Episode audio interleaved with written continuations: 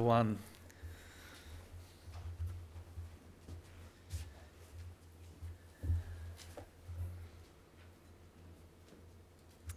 Uh, Galatians chapter 1, verse 10.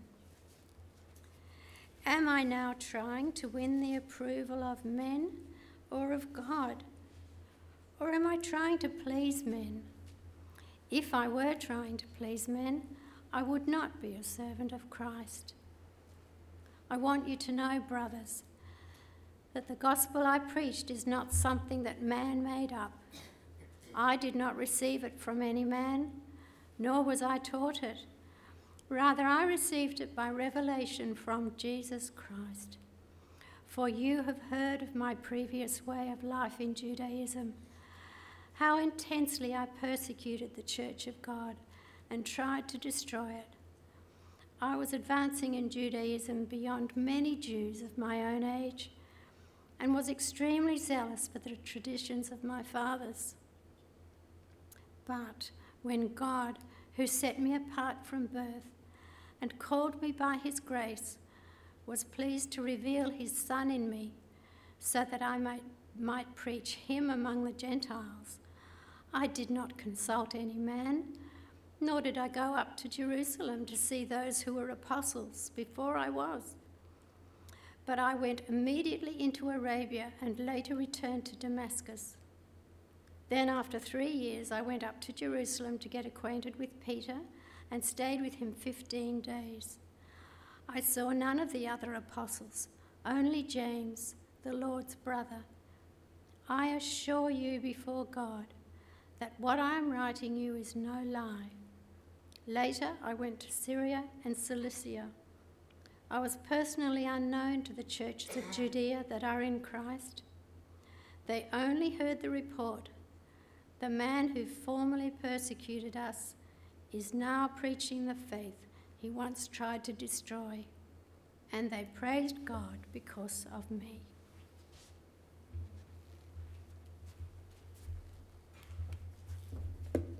Thank you, Robbie. And we ask the Lord's blessing on the reading of His word this morning. I want to speak this morning about how your identity is shaped, who you are, who you're called to be, and how God wants to use you. Well, how is your identity shaped? Let me um, just show you a, a photo that I found recently. I've been trying to organise, trying, I say, to organise the photos in my photo collection um, that used to be in photo albums, uh, kept in a cupboard, and um, then were on one computer and then one hard drive, and now in various places all over the internet. Um, and so I've been trying to condense them and, and get them organised. Have we got the photo there? And I came across many photos of people in our church uh, some who are no longer with us, but who have shaped our identity. And this one that I thought was just a, a lovely identity shaping moment. Um, isn't that true of the Malcolm that we know? Sadly, he's not with us this morning. But as I looked at that photo, I thought, now, Malcolm, he's always been a guy, uh, in the time I've known him, uh, to be interested in the lives of children and uh, to be able to speak to them on their level. And uh, while he's got his back to the camera there, uh, it's clear that's, that's Malcolm and uh, a young Linnell. And I put the photo up with her permission. Uh, and, and someone who there is being shaped uh, to know and to trust and, and be encouraged uh, by the people in her church. And I think you would say, looking her, at her today, that she's a, a confident young lady who is being developed well by the lives that have shaped her. Paul writes, of his life that there were significant times of change and growth. And he writes as he's ministering to the churches of Galatia that this was actually something that he was prepared for before his birth. God chose him and formed him for this purpose. And now he's writing in order that his testimony might be shared alongside of the testimony of others, that they would see that whatever is being produced in them is not from them, but is from God Himself. He's writing, as we've uh, begun to, to learn last week, uh, to defend himself, to defend the gospel that he preaches, to defend Christ his Saviour, because the message of Jesus and who he is and what he has done is being challenged by some who are coming into the church and trying to lay upon them a, the law or, or reforms that, that would help them to be welcomed into the Jewish community that threaten to withdraw them from the, the community of Christ. And uh, so let's pray as we open the Word of God together that we too will receive the message that has been written for us. Father, we thank you for bringing us together in this place, that, that we might read this letter written to others uh, as something that you have written for us. As we open your word, Lord, we pray your blessing on us. As we open your word, Lord, we pray that you would be glorified. As we open your word, Lord, we pray that that uh, the message that you have given us, which is a message to be shared, would be a message that is lived out in our lives uh, before the eyes of others, that they too would come and know uh, the God who loves them and has prepared them for something even greater. We pray this in Jesus' name. Amen. Now, Paul begins in, uh, well, continues in, in Galatians 1 in verse 11, saying that the gospel that he preaches, uh, has preached uh, to the Galatians is not man's gospel. I would have you know, brothers and sisters, that this gospel preached by me is not man's gospel, for I did not receive it from any man, nor was I taught it, but I was received it through a revelation of Jesus Christ. We'll look at what that revelation was in a few minutes, but I wonder as you look back in your own life and the learning of, of the things of Christ and, and the opening of the scriptures and, and those sorts of things, is it something that you've gradually been taught and gradually become aware of and gradually believed simply because of those that have taught it to you? Or opened your eyes to things that you might not have seen? Or has God used them to place within your heart an understanding that actually God is interested in you. Do you remember that time when it sort of dawned upon you that God loves me? God has died for me. The Spirit of God is speaking to me personally, that, that He is calling me to His purposes. Paul, in part, is saying this is not man's gospel, just something that I've heard from others and then passed on to you. He's saying that the message that I've preached is about God reaching out to me in order that I might reach out to you, that you would know that it is God who is at work in your life. That's something worth holding on to, that God cares for me, that God has a purpose for my life, that Jesus Christ being crucified for us some 2,000 years ago was for me that I might come to God, that I might know His love. Were you convinced simply by an argument? Maybe it was something that you'd heard many times before you actually came to believe. Maybe it was something that the moment you heard it, you knew that God had been preparing you for this message, and it was that that convinced you. This is something that is life transforming. And I know it's greater than anything I've ever heard greater than, than anything God might have done through somebody else. This is something that God is doing in me. Paul goes on to say, uh, to give account of some of those things, of, of the fact uh, or how he received this gospel from Jesus Christ himself, but also giving evidence that it was that sort of good news for him. It turned his life around, and it was God who was doing it for his purposes and for his glory. He says, you have heard of my firm, former life in Judaism, how I persecuted the church of God violently and tried to destroy it. Uh, uh, we'll, we'll, look at verse 14 a little bit later, but um, in case you haven't heard of Paul's former way of life, turn with me to Acts chapter 7. Even if you have, um, turn back, because let's, let's just get a, a, a fresh picture of, of what Paul is describing there. We'll pick the story up in Acts 7:54.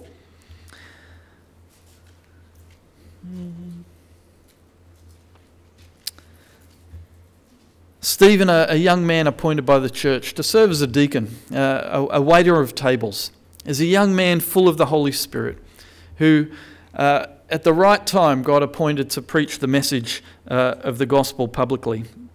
And when the crowd of people heard what he was saying, that they had taken their Messiah and hung him on the cross, they ground their teeth at him. But he, full of the Holy Spirit, gazed into heaven and saw the glory of God, and Jesus standing at his right, the, the right hand of God. And he said, I see the heavens open and the Son of Man standing at the right hand of God. But they cried out with a loud voice and stopped their ears and rushed together at him. Then they cast him out of the city and stoned him. And the witnesses laid down their garments at the feet of a young man named Saul. And as they were stoning Stephen, he called out, Lord Jesus, receive my spirit. And falling to his knees, he cried out with a loud voice, Lord, do not hold this sin against them. And when he had said this, he fell asleep. And Saul approved of his execution. And there rose on that day a great persecution against the church in Jerusalem and they were all scattered throughout the regions of Judea and Samaria, except the apostles. Devout men buried Stephen and made great lamentations over him. But Saul was ravaging the church. Entering house after house, he dragged off men and women and committed them to prison. Now, Paul speaks about in Galatians as some of you have heard of my former way of life, how I persecuted the church. We need to get a picture of exactly what that looked like. A young man full of the Holy Spirit who was doing great things in his community and preaches a message that basically says, The king that you've been waiting for has arrived. And you have put him to death, but God has glorified him by raising him to life again. This young man gets tortured and killed publicly.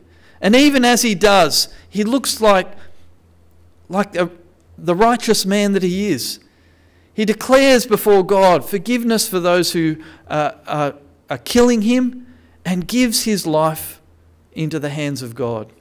Such a beautiful picture, contrasted by a man who is seeing those very same images and is giving approval. He's the, the, the official witness of his stoning to death. And not content with the life of one young man, he enters house after house, dragging out men and women and putting them in prison simply for putting their faith in Jesus as their Messiah. It's a terrible picture. And Paul knows that people know that about his former way of life. And it speaks hope to us who at one time have been hostile against Christ. Maybe we have been the ones who have put others to shame at the way that we've been able to tear strips off Christians and, and churchgoers and, and those people who like to do good in the community. We've been the, the smartest and the wittiest at, at pulling them down and making them look foolish before the eyes of others, only to one day realise that maybe actually what they've stood for is the truth and, and we have been the ones uh, in God's eyes in shame. Paul's life speaks hope to we who have been hurtful, to we who have actively rebelled against God and sought to de- defame his name. Paul also speaks help to those who are prideful. In verse 14, he goes on to say, I was advancing in Judaism beyond many of my own age among my own people. So extremely zealous was I for the traditions of my fathers he says, at one hand, I, I'm, I'm a murderer, and people know my murderous ways. But on the other hand, you might declare me righteous because among the Pharisees, I was the, the top of the Pharisees. I was the top of my class of those that were reciting the law and learning its ways and, and reforming their lives in order to be committed to it. I was zealous for, for the ways of God as dictated in Judaism. And so, for those that stand upon their own righteousness, Paul also offers something of help. You know my former way of life, how I was murderous, but also how I tried to, to declare my righteousness before others. But God has saved me from both of those. Consider my former way of life, for it will be instructive for you. Not that you might know the man that I am, but that you would know the man that I've become. He's clear on saying that the gospel is from God, and the gospel to us is good news it changes who we are. He goes on in verse 15 When he who had set me apart before I was born, and who called me by his grace, was pleased to reveal his Son to me, in order that I might preach him among the Gentiles, I did not immediately consult with anyone. Now, that statement's really geared towards, again, saying where he got the gospel from. But I think it's so full of, of meaning of what the gospel is and how it comes to us. Before he was born, he was set apart by God. And at God's right time, he was called to God's purposes. When Jesus met him on the road, Paul met the road, first of all, was laid flat on his face before the one that he was trying to persecute. If you'd like to read of, of that conversion, look back at Acts chapter 9, verses 1 to 9. He's on his way to Damascus, continuing this persecution of believers, not content just to pull the believers out of their houses in Jerusalem, but, but because the persecution's so great in Jerusalem and the, the believers are having to, be, to spread throughout the surrounding region, Paul goes after them seeking for the places that they now reside in order that he might drag them back to Jerusalem and put them in prison. But as he is intent on what he thinks his life has been pointing to to this point, Jesus stops him in his tracks and puts him on the ground. I don't know what your conversion is like. But if it didn't end up with you on your knees, perhaps even on your face before God, I'd ask you to go back and just consider have I really met Jesus? Have I really turned from that life I was seeking to live? Or am I still continuing under my own strength and by my own steam? Paul was struck with blindness, really as a way of him understanding the blindness that he'd been living in all of his life.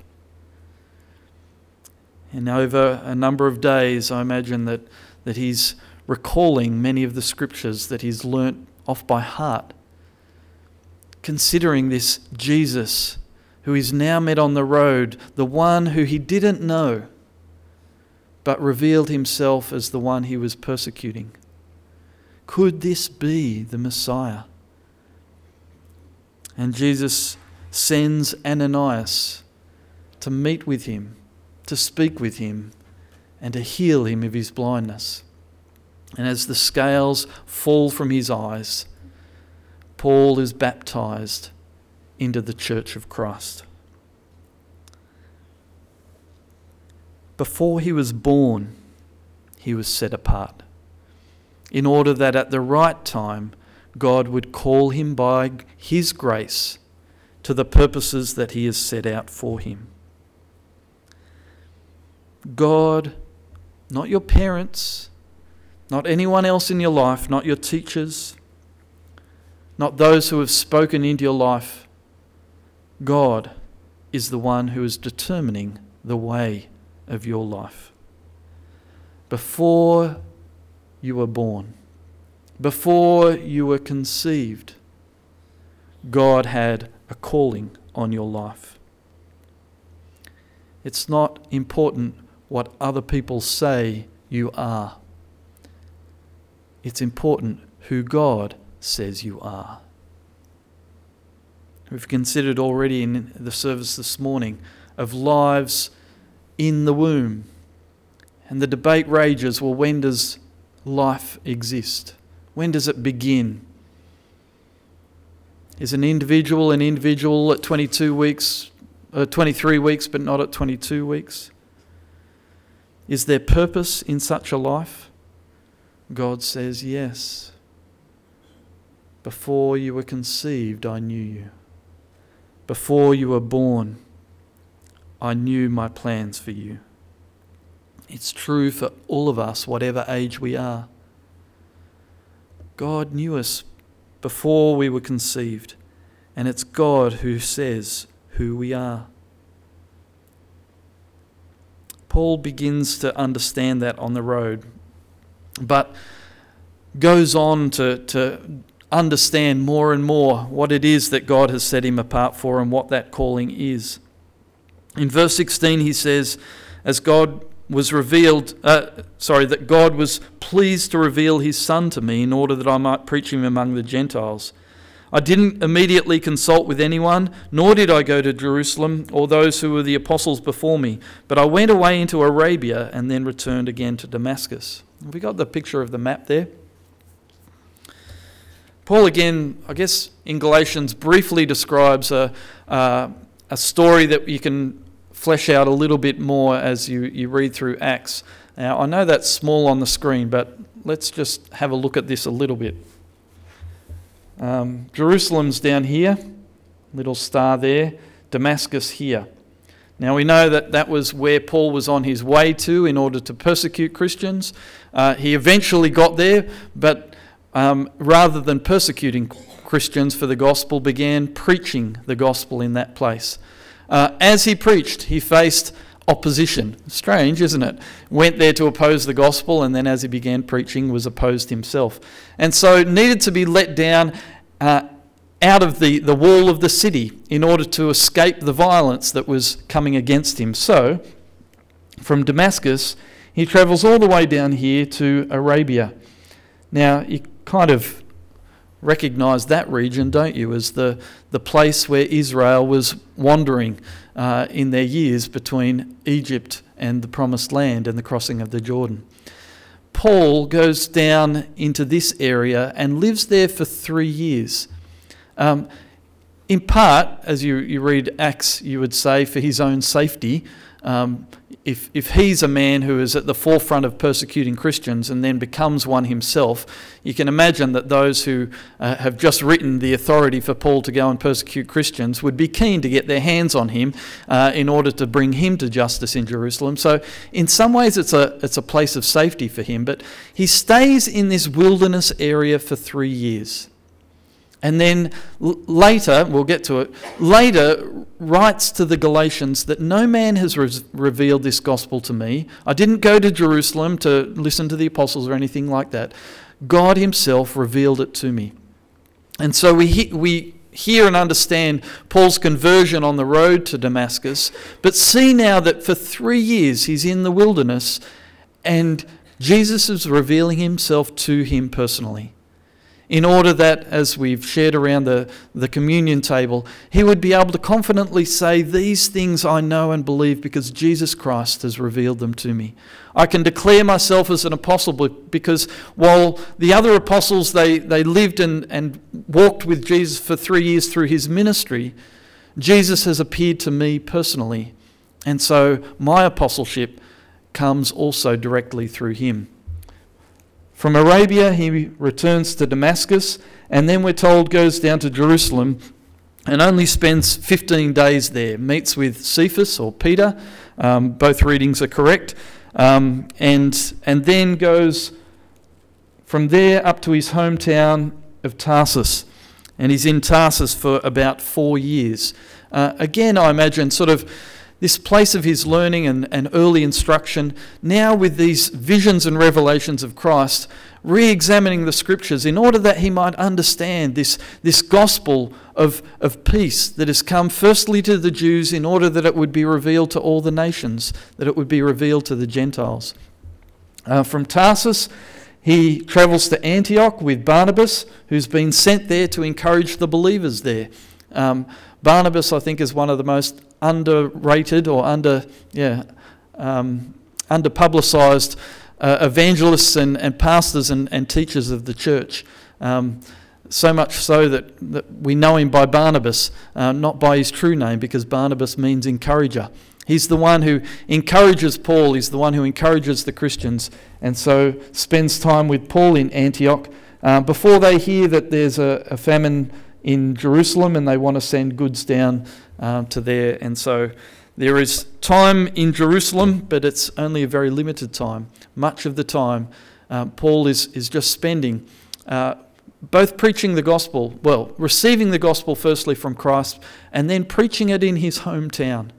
Uh, again, mirroring the, the uh, commission given to the apostles. I want my, my gospel to be preached in Jerusalem and Judea and Samaria and to the ends of the earth. As Paul receives the gospel, spends time with Christ, and then preaches in his hometown before being uh, used in, in Antioch and then uh, I guess the maps that you're more familiar with in the back of your Bible, traveling all around Asia, Asia at that time, uh, wanting to, to take the gospel to the ends of the earth. I say that because I think some of us uh, need and, and, and probably can uh, recognize that that after receiving the gospel, we, we go into this intense time of, of re examining our lives and, and studying the Word of God and, and, and working out is this the truth? How does it all fit together? Uh, I was a little bit, um, I don't know, uh, in, encouraged as, uh, as I went to Cornerstone in my couple of years after high school. Uh, somebody said to me, you know, Paul, he began preaching immediately, but, but actually spent a lot of time studying the Word of God before he went out into mission. And so sometimes you can be challenged by the idea that, that you would uh, withdraw from your everyday life in order to go and, and do discipleship training or Bible college or, or those sorts of things. But actually, there's a very biblical uh, pattern in that.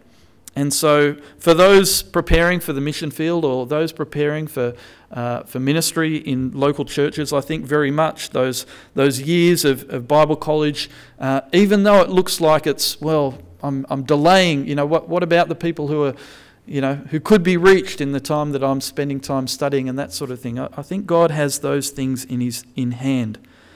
Uh, but I think for all of us, we need to recognize that our, our ways are directed by God.